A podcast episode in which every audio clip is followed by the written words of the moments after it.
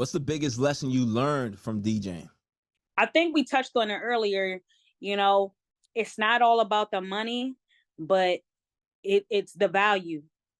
So I, I'll, I'll say that again. It's not all about the money. It's about the value and what you're going to bring to the table. One of my one of my good friends, uh, D J Supreme, shout out Preem.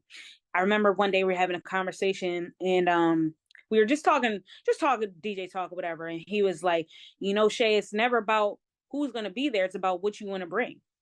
That's true. So, you know, I did, I did this, this brunch. It was called Girls Need Brunch um, for this promotion team. And they have never seen me or heard me D J really. And after I finished DJing, they were like, wow, what the, so, again, you'll never, you never know who's going to be in the room. It doesn't, it shouldn't even matter who's going to be in the room. Yeah. It's about what you're going to bring to the event. And, and, and don't be so caught up in, oh my God, I'm, I'm DJing full time. I need this money. The money will come. Right. If you really, if you really a D J and you say, oh, why I love music, it's not about the money, then yo, the money will come. The gigs will come. It's all about the value. It's all of always going to be about the value, what you bring. Nah, that's facts, man. And that's just not even DJing. That's professionalism, how you carry yourself at gigs, how, how you treat your clients, how you communicate, how, how you build your brand, pretty much.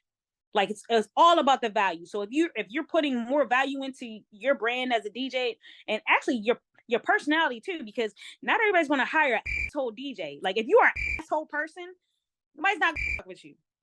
Yeah, I don't think anybody gonna fuck with you. You could be nice as hell, but if you don't know how to talk to people, you're gonna be nasty. Yeah. Yes.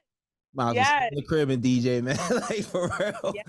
That's what a lot of these some of these D Js need to understand, that like it's crazy out here. Yes, they, especially the younger ones, you know, but I think some of these some of these younger D Js and TikTok D Js, and I say TikTok D Js because you already know, we don't have to get into it. But nah, you talking some real shit.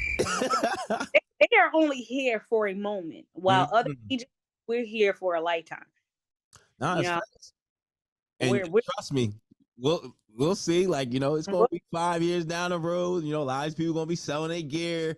Yo, cause tr I bought so many. Yo, I bought so much from uh, D Js in New York that like either quit or, you know, three years into it they wasn't really feeling it. I'm like, yo, bring bring that equipment over here. Bring that over here. Yeah. I got you. I'll buy it off you. If you're enjoying the content you're watching right now and you want to level up and create vibes at all the events you D J at, well, make sure you subscribe to us right